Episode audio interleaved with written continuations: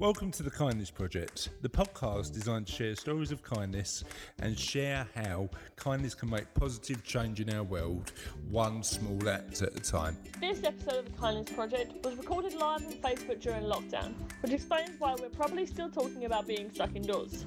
I hope you're enjoying your time outside to the fullest, and thanks for listening to the Kindness Project.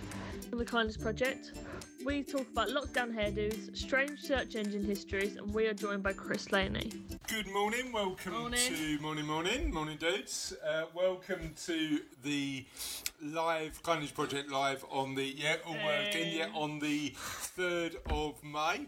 I'm joined by a girl with perhaps the most bizarre lockdown Google search history I've ever heard in my life. It's Charlotte Dames. No, I'm joined by a man you won't need to take a trip to the barber when this is all over. He won't have that much hair left. It's Chris Dane. I had to think of something. I mean, I am particularly astute today because I haven't had a shave for a couple of days. Um, I am going to be rectifying that. But you know what's weird? My hair is growing in all the places that I don't want it to grow. Do you know what I mean? That that head hole I've got at the back is still is still there. Maybe I could do a comb over and just hide it a bit. We were also joined by an amazing guest uh, uh, this morning. One of the kindest people I know. It's Chris Laney. How are you, Chris? I'm very well, Chris. Good morning, everybody. Good. Um, Just Morning. morning, morning. Ju- Morning. just out of interest, I mean, Dave's quite like has kept a lot of his hair, hasn't he? So he hasn't got a baldness problem like me, right? He's got a haircut problem at the moment, though, because I've cut it. Yeah. So so I've got a baldness problem and an haircut problem. That's uh, that's something to do. Why? Because you haven't had one. Because I haven't had an haircut and I'm still going bald, so it's like it, either one side's going to get there first or the, or the other. Talk to me about your Google history. My Google history. Well, I was trying to find this page I have in my Google history for jokes for the podcast, and I was just going through, reading them aloud. Uh, Pingu funny, fun family friendly jokes. How to divide reoccurring decimals. Uh, hilarious jokes This is your Google search history. from my phone. Yes. Okay, go on then. Sea Angel gifts. Cast of King Falls AM. Trump News Live. He was being so Trump stupid. Right, okay. So, unofficial question of the podcast is what's the strangest thing you've searched for on on, on the internet uh, recently in the last in the last few weeks? Chris, uh, have you been searching for anything unusual on the internet? No, not really. I, I did search for something a bit strange last night. Must the central heating wasn't working, and we didn't have a name on the controller, so I just put the number in, and it all came up on YouTube. So that was amazing. You know what? Fixing boilers, all you need to do is Google the make and model of the boiler, and you get a video to potentially fix it. Um, Yeah. As long as you're not, as long as you're not doing anything too technically complex, because clearly you're better off getting an engineer to do that, aren't you? Or just do it yourself, Charlotte. Do What it do you reckon? yourself. Have a go. Working properly Yeah, turns the boiler on and off. So yeah. they it. So that was good. Well, apparently, even if it's technically, technically complex, complex, what you recommend? Do it yourself. do it. I'm it, not advocating that behaviour. Just, just, just to be clear, um, the official question of the podcast is um, a good one today, and not one of our like sort of just. Uh, uh, fluffy light ones like flavours of crisp or flavours of ice creams. This is one you actually need to think about. Um, the question of the podcast today is if you could meet any historical figure, who would you meet and what would you ask them? And that is a really, I, I'm finding that question really tough. How about you? What would your answer be? Um, I don't know. Who, who would I? Who would I meet? Who who's important enough? Oh, this is a new tablecloth. um, would you would you meet mum to find out where she got this no, I tablecloth can from? just ask her when she Yeah, comes back. Um, uh, Give it some thought. How about you, Chris? Who would you meet and what would you ask them? I think uh, with all the recent things that are going on, I would probably want to meet Florence Nightingale. Oh, good choice. What would you ask her? I would ask her how tough it was when it all started, because it's quite tough at the moment, and hmm. maybe we could learn. Yeah, I mean, I, I, I think I think like just when I look at what we're going through at the minute, the fact that we've got a lot more creature comforts in 2020 that we didn't have when Florence Nightingale was around, or even 20, 30 years ago, I think we underestimate how difficult it was back then, right? Yeah, definitely. So I think it might put some sort of perspective on what we're going through. Yeah, no, great, great, um, great answer to that. I know too Um, many strange facts about facts about Florence Nightingale. What do you know about Florence Nightingale? Um, so I already waved to those people. oh, right, okay. That was just earlier. um, so like people often found her difficult to work with. Uh, she was highly religious. Okay. She wasn't a person of like scientific belief. Okay. But the reason she did all the cleaning and stuff was because she believed in like miasma, uh, and she believed that if you clean stuff, the smell would go away, and that's why she did it, not because she believed in the theory of the germ theory. Okay. Um, or the theory of spontaneous generation, but spontaneous generation was debunked around that time. She also almost married a gay porn collector, and she used she that is a weird fact. she used to send letters flirting to the younger nurses. Did she? Oh right, okay. I've learned a lot more about Florence Nightingale than I did. I, uh, you know what? Weirdly, my question to Florence Nightingale might not be how she coped.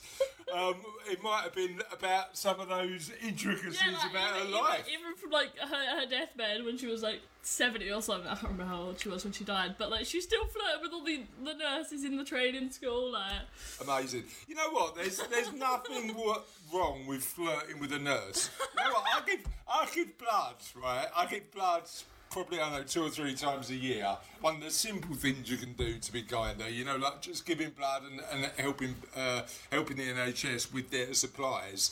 Um, and I think apart from the free biscuits. The only other reason I go is to have a little flirt with a nurse. I love it. okay, here's an upside about um, giving blood during you know this whole crisis. Um, so in some places where it was um, it wasn't illegal, but where if you were gay, you had to wait three months after having intimate reactions with oh intimate intimate rea- reactions with you know another person of the same gender. You couldn't give blood if you'd give. It's now been up to twelve. Okay. So because of the crisis, and I saw someone uh, on the the news report that that was on. Someone put the coronavirus is beating homophobia. The coronavirus is helping homophobia. Yeah, it's all good. Um, have you? Uh, what's your opinion about flirting with nurses, Chris? Have you? Uh, have you been guilty of that? Well, probably more doctors for me. Look, whatever, whatever medical professional. Uh, yeah, but What- yeah, I would definitely flirt with them. You might get better um, attention. Yeah, whatever. Look, wha- Let's go and let the talk. wha- whatever, whatever medical professional floats your boat. Do you know what I mean? Nurses, No, it's, doctors. it's, it's captains that float boats. And true, true. Hello to Sarah. Hello to Russ. Hello to Desmond. Morning, morning, dudes. morning, Desmond. Morning, Alan. Morning, Tina. Uh, morning, Alan again. We're popular with Alans this morning, which is good. Morning, Jay, uh, Jane. Morning, Trev.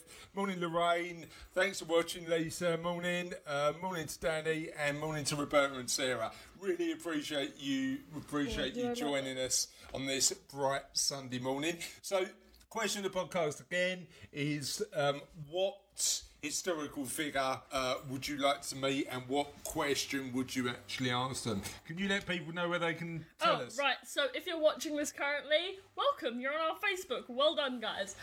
No sarcasm intended. I know that came off kind of sarcastic. So sorry. But if you're not, uh, just search the French Project podcast and it should be the first one that comes up. Although Yep. our internet is being kind of slow today. I don't know where that's going. But you know what? Uh, at, on Twitter, we are at Ola Kindness, and I don't know who mans our Twitter, but I assume it's Yeah, the, the same person who does everything. Russ, I think. Yeah. Uh, we have an Instagram. I think it's the Kindness Project. Yeah. But it, you know what? We don't post frequently on there, so Yeah, It's but not- but you can find too- every single episode from every single uh, podcast we've ever done, and we're up to about 120 now on the Kindness Project website, Website. www.thekindnessproject.co.uk. Audio downloads have gone through the roof, so we're getting about because people are bored, aren't they? yeah, clearly bored enough to listen to us. But yeah, we're getting about 1,200 downloads a day. At the minute, which is um, an incredible number. So, if you've recently found the podcast through Facebook Live um, and you've started listening to the audio version, thank you for doing that. We really appreciate your support, and hopefully, our stories of people doing amazing stuff in the world is brightening up your day. Now, Chris, you've been listening to the podcast for a while, haven't you? Because I told you about it. I think it was about a year and a half ago we started talking about the podcast, wasn't it?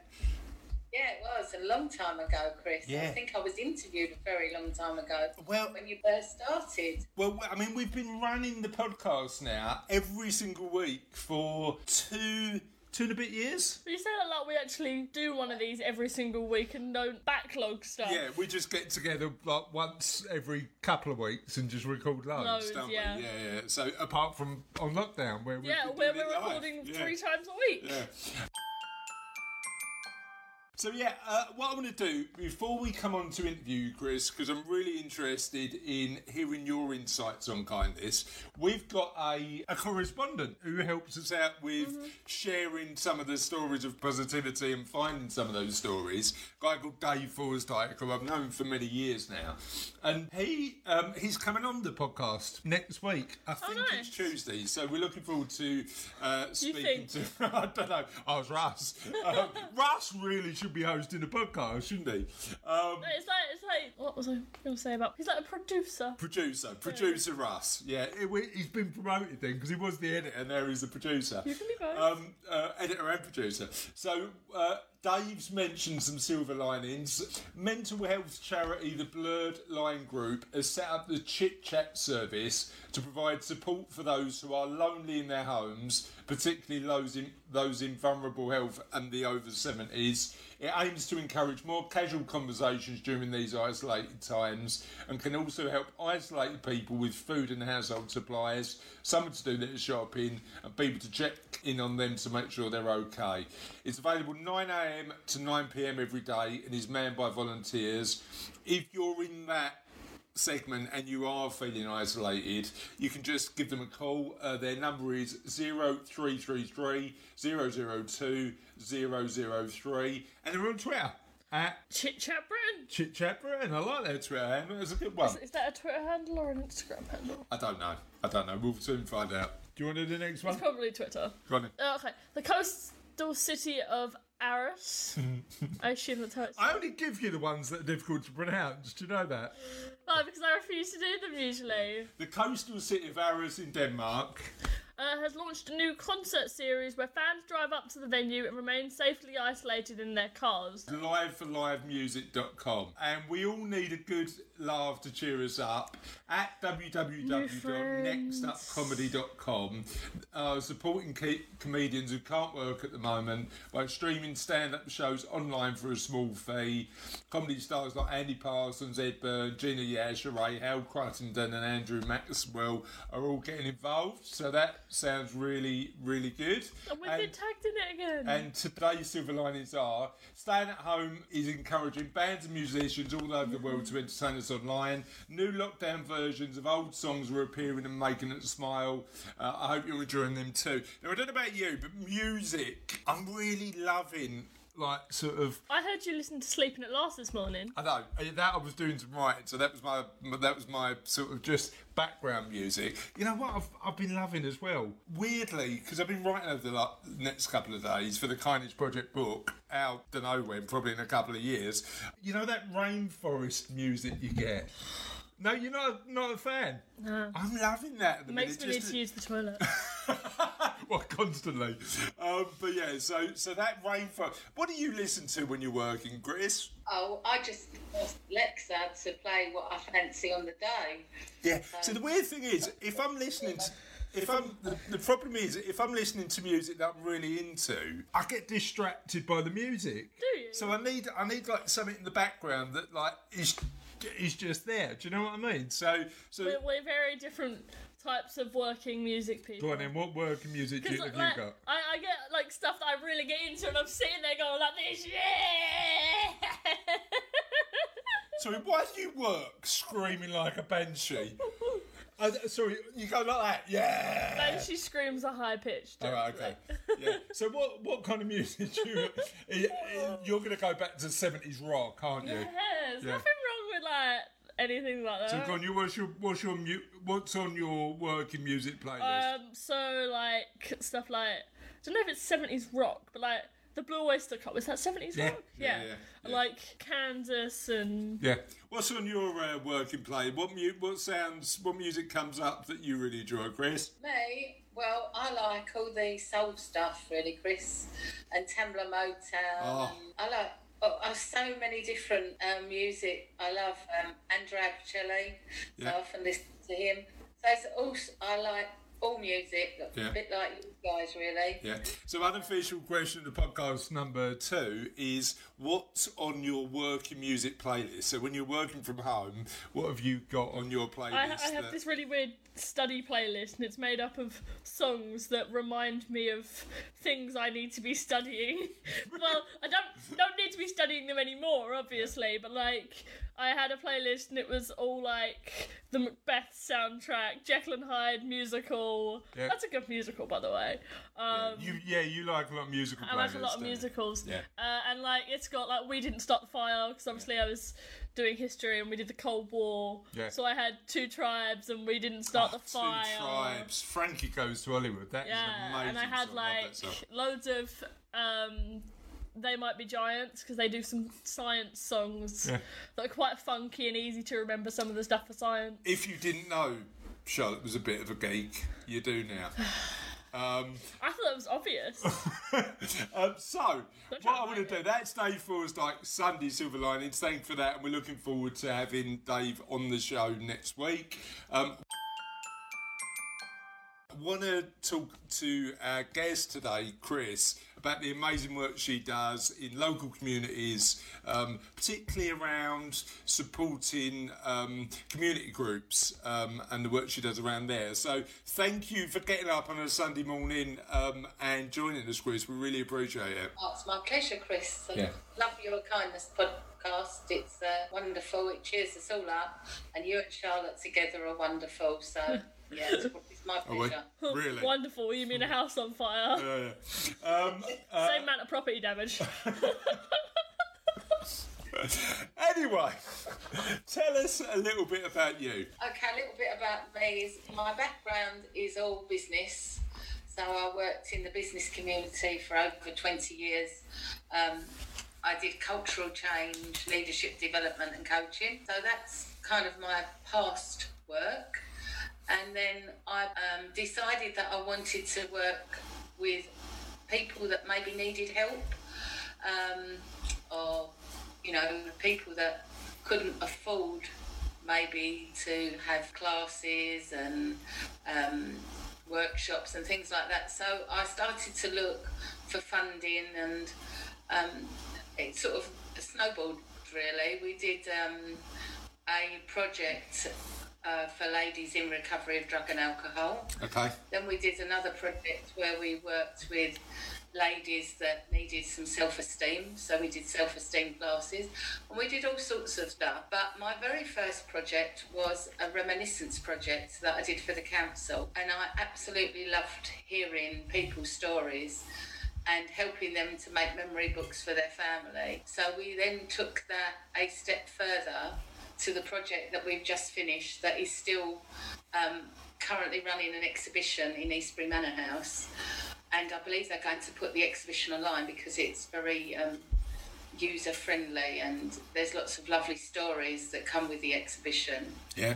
So that's the kind of work I do. I also do one to one coaching with people, and I've been doing some free coaching since lockdown with people that are really struggling to be alone. So that's that's kind of the work I do and the work I love to do. Yeah. Um, I- I've met some amazing people through doing my projects. You know, some in their nineties and They've told us their life stories, which are all archived at Valence House Museum. So it's just been a privilege, really, to have done this project for the last year and a half. Yeah. So how did you how did you get into this kind of work? I know you left business. What made you decide that um, coaching, but particularly and specifically with the reminis- reminiscence work, how did that start? Well, it started because I went to Australia. My uncle was ill, and he's been a great support to us all our lives. And when I got there, he really wasn't very well. And I'd lost my mum. So I said to Uncle George when I arrived, he wasn't in a great place. So the next morning I said to him, Have you got any pictures of mum? So he said, Yes. So he got all his pictures out. And we started chatting, and he started telling me things that I didn't know about our family. Um, and it just lifted his mood. Yeah. And then daughter arrived, Yeah. and she didn't know anything about really Uncle George's life in the UK because he went to Australia. He made quite a lot of money, and here he was just a working class boy that struggled. So when she ever asked about what was your mum like, he'd say it was just mum. But obviously she got to know about his mum because I'd tell her, you know, what Nanny used to do and this, that, and the other. And I realised how powerful it was. Yeah. So when I came back from Australia, I saw, I read um, Tender, and it was about engaging people that were isolated. And I thought that a reminiscence project would be a wonderful way to engage people, to get them to come every week and talk about their lives. So we themed the, the weeks, and they brought photographs, and then we helped them and taught them how to do American style scrapbooks. So they made a book for their family and at the end we had a celebration where their family came along and saw all their work. You know what's interesting when because you, I know you've been posting this on Facebook, and when you did, Cassie um, uh, decided that she wanted to do it, and we've got in our little office. Uh, at the back of the house, we've got all of our old photos, um, and you know what was surprising? It's am- it's am- it's amazing how evocative thinking about the past brings those mem- memories back, particularly happy ones. It also reminded me that I had some really bad suits when I was 20. I You was should like see some of the bad. pictures I keep for myself. What would you of who? Of me? For us, I have this one where we went ice skating and I fell over and you were just kind of there standing over me and while I'm on the floor. Well, I didn't pick you up or anything. I think you were trying, but I Alright. just was just like, Oh, okay. Um, so yeah, so it, it, it's in, like those, those photos are uh, uh, are particularly powerful. But what's interesting is the things that bring back memories because it's not only the, I mean, certainly it's the stories we tell, but also like it, it can be weird sounds. So. Um, Sophie found this website the other day called the um, the Museum of Endangered Sounds. So, like the sort of sounds we don't hear anymore. Now, I'm an 80s kid, so for me, like sort of Space Invaders is one of those sounds that brings back memories. And um, uh, there was a, there was a little machine. I don't know if you remember this, Chris, Chris from the 80s, called a Speak and Spell. They used to teach kids how to how to spell words. Um, and Yeah. just the just the sound of that when it turned on just took me back to when I was like eight or nine again. It's it's it, that remembering sounds and looking at pictures is really powerful, right? Do you use sounds in the work you do as well? No, we just use uh, people's voices that they, when they tell their stories, that's what our exhibition's about. Yeah. It's the people telling their stories in their own words, not change. Um, and it's really interesting when you hear they have to say, because it's a lot of stuff that we just take for granted. But I, I, what did provoke a lot of conversation in the last groups that we did, we had this wonderful lady and she baked. Okay. So she made cakes every week for us. And the smell of her cakes Oh. reminded me of my grandma, and that reminded the people in the room of lots of times that they'd had, especially bread pudding and things like that. So she made all the old favourites that we don't actually have anymore. Yeah, yeah, and it yeah. made me think about baking. So while we've been in lockdown, I've been actually doing a bit of baking. You know what? So We okay. is really, really strong reminders to people. Yeah, yeah, definitely. Talk to me about talk to me a bit about how reminiscence makes us happier. A reminiscence can make us happy and it can sometimes bring back memories that are not so happy. So, um, reminiscence, I think, for me, is a really powerful tool. So, when I put the pictures on Facebook, they were of my family and my friends, and they shared them with their family and friends, and it created a lot of chat about. I didn't realise that you had straight hair when you were in the 1980s and things like that. It's a really powerful way of engaging at a really light, lovely level. Yeah. Um, and I think at the moment there's so much gloom that actually, if you get all your old photos out and you start to share them with people that they mean something to, Yeah. um, it creates a lot of chat and a lot of happiness. Yeah. Um, and that's why I started to get my pictures out because I thought I'm in lockdown and actually I do all this stuff with everyone else's pictures. But you don't do it with yourself. Yeah. So, Yeah. and I talked to Cassie about it and she's been putting pictures on, which Yes. have been really powerful. Cheers. Um, so, I, you know, the power of reminiscence is huge, and also with the crafting side of it. So, if you decide to put them in a book, it's very therapeutic because you're sitting, you're relaxing, you're deciding what to do with your picture. So, I have been sort of delivering a bit of resource to people that are stuck indoors. Um, that have been through the project so they can add to their books. So it's sort of giving them something to do as well. And not and not one that that I've, I'd, I'd included in your um, questions list, but just one out of interest because you've got a coaching background. Help me understand how that's helping both you and others in the current situation. And any practical tips you can share with people to help them cope with what's going on currently. Yeah, I think the biggest tip I would give is not looking at what we can't do or what we usually do, but looking at what we can do and how that could also help others. Yeah. So I, we get caught up in our heads thinking about, I should be doing this, I should be doing that, but I can't go out, I can't go here, I can't see this person. And instead of actually really getting caught up in our heads around what we can't do, what can we do and how can we change what we do? Yeah. So we can often make a change and it won't be the same, but it could be as powerful. Yeah, and So I- and, and That's kind of how I look at this lockdown for me. Yeah, no, absolutely. It's that focus on doing doing things that are like sort of yes, there are things that we can't do now, but there's plenty that that actually we've got a bit more time to do, and certainly for us doing the Kindness Project live, it's been one of those changes, haven't it? Like, it's quite been quite Yeah. good fun doing it doing it live. Um, talk to me about a little bit about the project you did for Eastbury Manor, um, because. Um, I visited and it was it was amazing to see not only the people whose stories you told there experiencing uh, sort of those memories, but also how you sort of merge the sounds and the stories and the photos. Tell me, tell me a little bit about what the reaction was to that. So the reaction was uh, actually much. Uh, I thought it would be a great project, but it was a really, really great project. And we actually merged young and old people as well. So we worked with the school, um, but none of that was displayed or the pictures of the children because we weren't allowed to do that, obviously, through um, the school. But that was really powerful because they actually came to our celebration weeks, the children, and spoke to the older people about their projects Yeah, um, which was wonderful.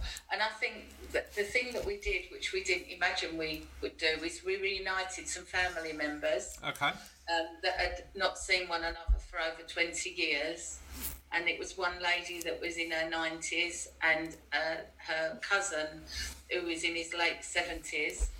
Um, so that was quite amazing, really. And the gentleman that we reunited, we did um, at home and I was just telling the ladies in the group that I'd interviewed this amazing man who had a British Empire medal. And this lady perked up and said, Iris perked up and said, his name's not Fred, is it? And I said, yes. Oh, he's my cousin. I've all, you know, I've been wondering about him. So we got him to come to the launch of the exhibition. And she was there as well.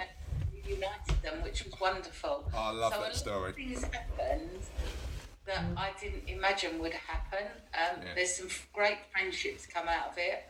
Yeah, people keep in touch uh, together without me, which is fantastic, especially through lockdown because I've been ringing them all, and um, they've now we've now got a chat group, so we're chatting on WhatsApp, which Yeah. one of the ladies set up. So we're on that daily, you know, showing pictures what we're making. Um, it got people also interested in craft again.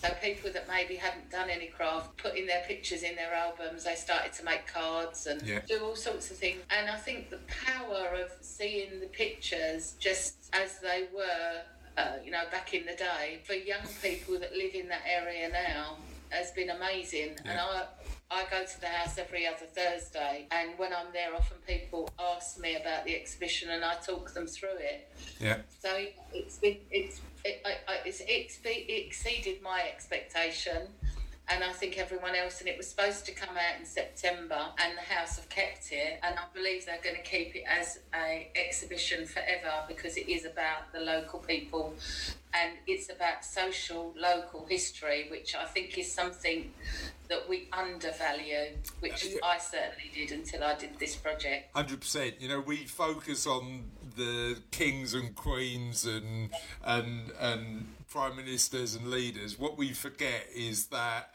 sort of where we actually come from and remembering remembering the experiences of the, the people who and the environments we, we lived in, right? Particularly particularly even if it's two generations back and how different their life their life was. Yeah, I mean, you know, one of the ladies, there's one quote on the wall.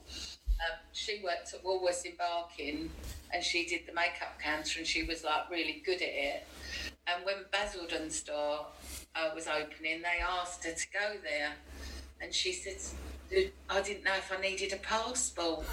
Further than East there. Yeah. And obviously she did it. And I said, Well, what was the biggest thing that you found? She went, I couldn't go home for lunch. Yeah. And you forget that people used to go home for lunch. Yeah. So we all run and buy a sandwich, but actually it wasn't like that. You know, you'd go home for your hour's lunch. Well, you know what? You know, you know, you know what? Two things there. Number one, pick a mix. Like pick a mix started in Woolworths, didn't it? That that was what that was where it was started.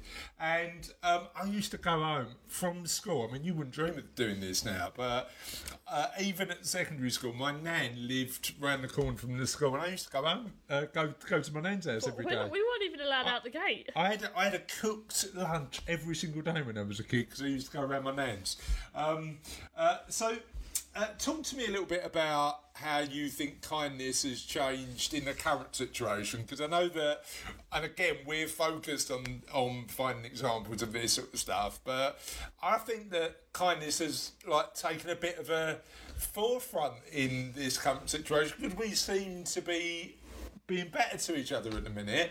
What's your favourite examples of, of kindness at the minute, Chris?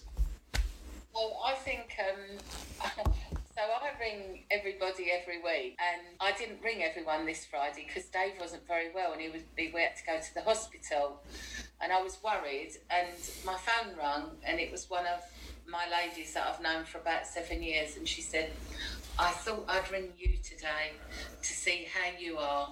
Yeah, Because you haven't phoned us, and there's obviously something wrong.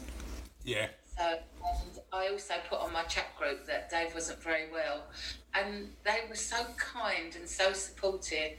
And I think you forget how much kindness is actually out there on your doorstep. And people, I think, have become politer. So when I go out to the shops, I think the social distancing has made people much politer and kinder. yeah, I mean, a lot of people that I've met, and I think people are asking much more. So when we go out and clap, you know, how are you? How are you coping? I think there's a lot of kind people around that we maybe never recognised before. You know, they didn't have the opportunity to ask or felt that they were in that position. Yeah, yeah. I, you know, I think we should embrace kindness because it's all around us. Yeah. Uh, well, I, th- I think a lot of it's. I think a lot of it's down to perspective as well, right? So I think for like, I think people are sort of kind by nature, but sometimes we just need to give people the opportunity to be kinder, and and and certainly the work you do helps that. Just help me understand, Chris. What's the story in terms of the work you do? What story best describes the impact it makes? I think it, it connection. So lots of people I work with probably wouldn't see anybody maybe for the whole week. Just you know, maybe their family members on a Saturday, and I think the connection that people get from coming to the groups is amazing because when you talk about a photograph and it's your photograph and everybody listens, you feel really valued and heard. Yeah. I think um, sometimes as we get older, we don't feel that. And, um, you know, if somebody comes, they think. So I'll give you an example. One of my ladies said, um, well, my daughter comes every Saturday, but I don't really see her because she cleans and tidies up and does the shopping. And so I said, well, what would you like her to do? And she said, I'd just like her to sit and have a chat with me. Yeah. And I said, but if you don't tell her, she won't know. So the next week she came, she said, I told my daughter. So I said, Did you? What did she say? She said, Well, perhaps I could come one day, Mum, and do your work, and one day we could come and I could just have a nice chat with you. Oh, love that. So, you know, that I maybe teach people that if we don't ask for what we want, we don't get it. Yeah. We, we're given.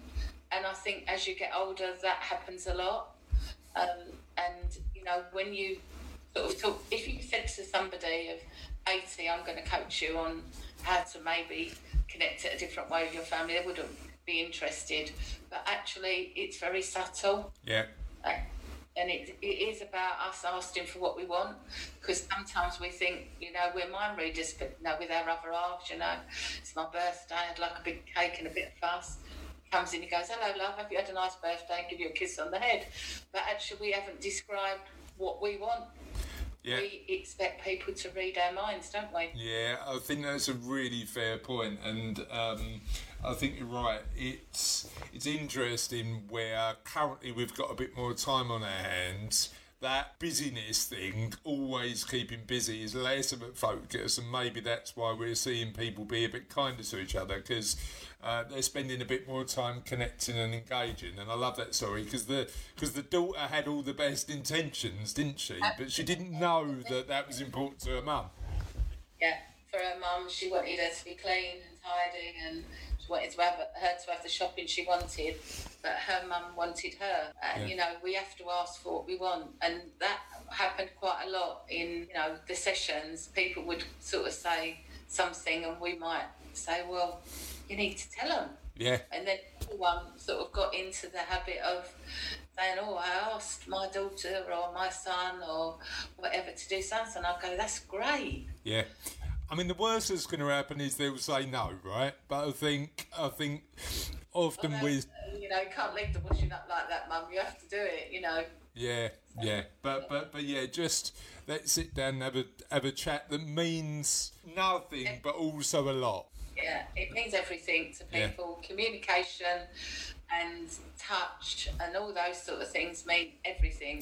It's that's that t- that touch is an interesting one because I I I'm I'm quite an extrovert. I'm quite a tactile person, um, and the weird thing I'm missing the most is just being able to give people a hug and a kiss every now and again. Like I mean, clearly the family are getting their fair share, but everybody else I can't do it anymore. How are you? Because you're quite tactile, aren't you? How are you coping with that?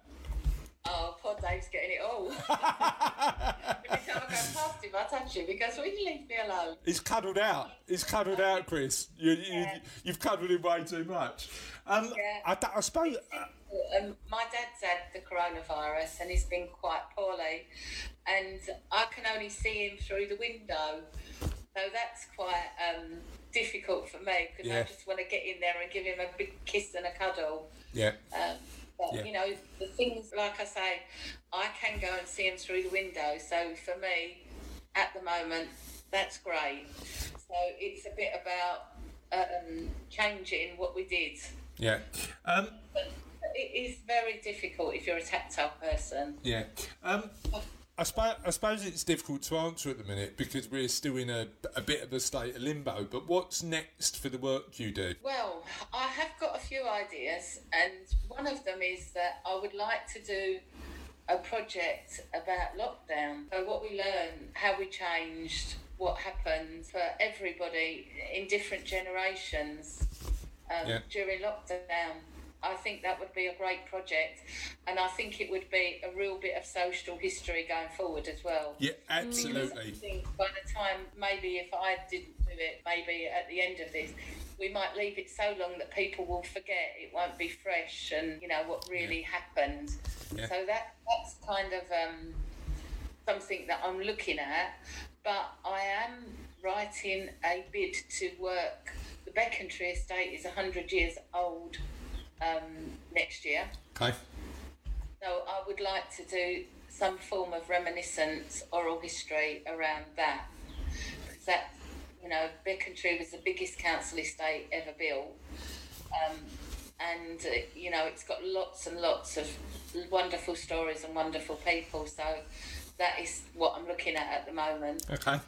And where where can people find out a bit more about you and your work?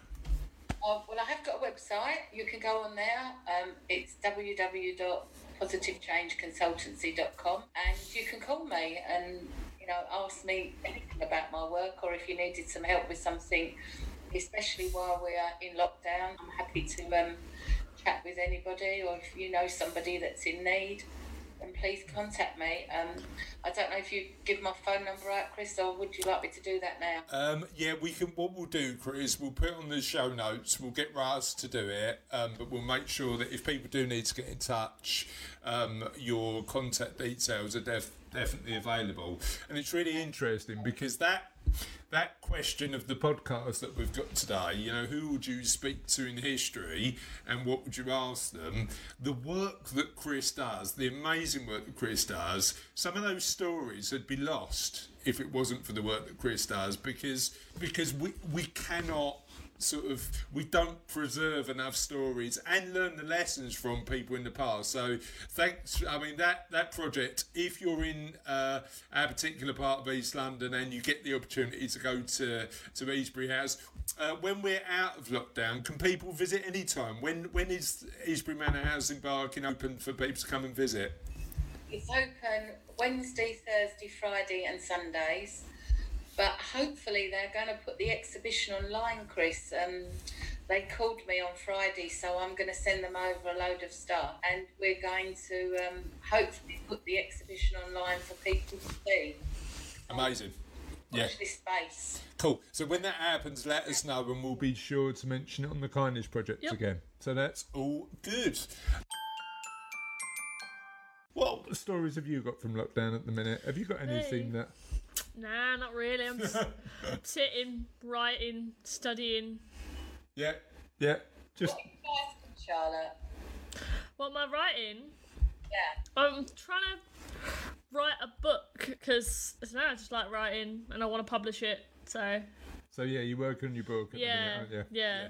Okay. So question of the podcast. Should we do some answers? When did you post this? Um, yesterday, so we've got a few answers. So just as a reminder, sorry, morning Trev, morning Nick, morning Tracy, uh, uh, morning to everybody who's who's uh, watching us right now. Oh, thank eight- you for tuning in on the on on um, Sunday morning, and thank you again for sharing the kindness project with your friends. We said at the start we're getting sort of huge numbers of people download it every day now. So I was saying that I don't know whether there's like there's, I mean, we're getting th- 1,300 odd downloads a day. I don't know whether that's just 13 people downloading every, Every single episode. episode. I just, we just don't know. Probably not. Um, but the maths is a bit off. yeah, if if you are if you are finding the Kindness Project for the first time and enjoying it, 120 we thank you. Um, Tony Slimmins had our first Twitter question answer to question in the podcast. He'd um, ask Edison, "Did you really fail?" A thousand times before inventing the light bulb, and if so, what kept you going through all those failures? I think he, Tony said, I think many people stop digging five feet from the gold mine till they reach success after years of hard work and miss out on the success because they just give up too soon. Uh, I think that's a um, that's a, a good Valid. a good lesson to learn. Apart from uh, Florence Nightingale, who would you like to speak to in history, Chris? Apart from Florence Nightingale, oh, there's so many people really. Um, I'd like to speak to Gandhi. That would be a good one. Okay, and what would you ask Gandhi? I think a bit about enlightenment Okay. uh, from his point of view, because I think it would probably be quite different to what we hear now. So I don't know. Yeah, um, and have you thought of an answer yet, Charlotte? I don't know. I was What does it mean to you? I was thinking maybe someone involved with the with the starting of the NHS, like Clement Attlee or Nye Bevan. And what would you ask them? Um, I'd probably ask Nye Bevan how much he paid the doctors because there's a famous quote about him stuffing their mouths with gold to get them to work for the NHS. Right. Okay. So, so how much? you could probably find out how much doctors were paid. Yeah, probably, Um, probably. It was um, giveaways to a question, but you know yeah. what? No, no, it's, no, it's all good, all good. So, um, another few answers we've got. Um, uh, Simon Frankel said, I'd ask Nelson Mandela how he managed to not be bitter and resentful for being imprisoned for so long. Um, I hold grudges against people who slow me down in a coffee queue, which is frustrating, but isn't like decades in Robben Island, is it? Like, I mean, in perspective, just just waiting in the coffee queue. But yeah, I mean, I, I think Mandela certainly is somebody I'd like to uh, I'd, I'd like to ask um, questions of. Um, I've actually been to Robben Island in uh, Cape Town, and um, just the conditions there are sort of not great. Um, and the weird thing about that is, and there's an amazing documentary I think the BBC did 10 years ago on Mandela, where um, when he came into power, he had the um, he had the opportunity to either imprison the people who were responsible for apartheid or actually forgive them as long as they came and told their stories um, of, of why they acted in a certain way. Now that takes bravery and courage, doesn't it? Because the natural human reaction is to go, right, we, you are responsible for a crime against humanity, we're going to lock you up. Um, to not do that at that point in history is interesting. Like with the Pope. Would Mandela be on your list, Chris? Yeah, it would. Oh, And what And would you? Castro, I'd quite like to have a chat with him as well. Yeah, well, yeah, you know, you know what? Some sometimes it's the it's the leaders in history we respect, but might not always agree with. Uh, are going to be quite interesting as well.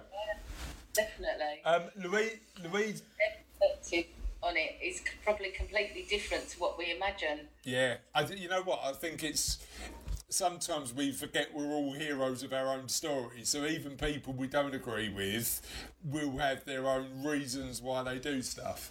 Um, Louise McNamee said that's really difficult. Um, I'd ask Muhammad Ali which of his accomplishments he was proud of and why.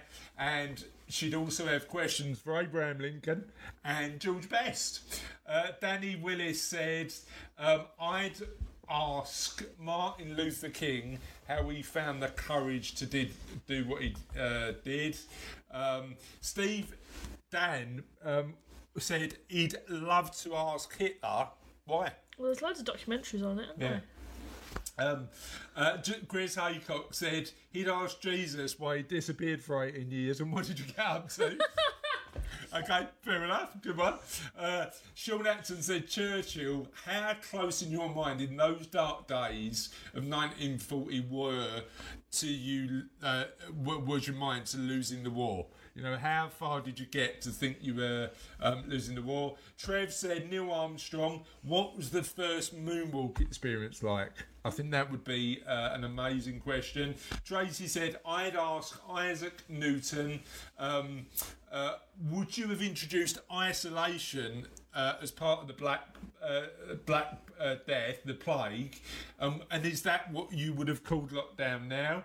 And Dunkirk said, Emmeline Pankhurst, firstly, she'd like to thank her, and uh, secondly, did would she have ever imagined women would become world leaders? I think there's some amazing uh, questions there. So thank you for all your contributions as always. I, I've been spending a lot of time on Google learning about like loads of random like people. Who you been learning about? I don't know.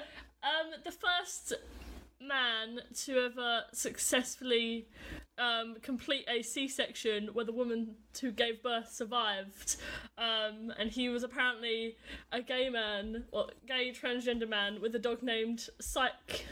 That fact is really interesting. Yeah. The dog named Psyche. I love that. Um, And every time it, it, the dog died, he just replaced it with another dog called Psyche. replacing it with a dog of the same name is is the fact that I'm going to remember from that story. So um, thank you, Chris, for joining us on the Kindness Project. We really appreciate it. Thanks for coming back. Um, uh, uh, we've really enjoyed the stories, and um, if you're out there and you like Chris's work, we'll make sure that we share it. Thank you once again. You're welcome. Thank you, Chris, for having me and Charlotte. uh, uh, uh. Oh, we, we, we never end a podcast though now, uh, especially live ones, without a uh, joke of the day. Prepare Chris to be Okay. e- either either overwhelmed or underwhelmed with emotion. I can't guarantee what emotion that's going to be at this point in time. Normally it's apathy, but we'll see how we go. Do you want to tell your joke? Yeah, okay. Um, why did the robber take a bath? I don't know. Why did the robber take a bath? He wanted to make a clean getaway. I like it. I'm not convinced. And on that note, have, have, have a lovely have a lovely Sunday. Hope you have a really amazing day, and we'll see you next week for more Kindness Project Live. Bye. Bye.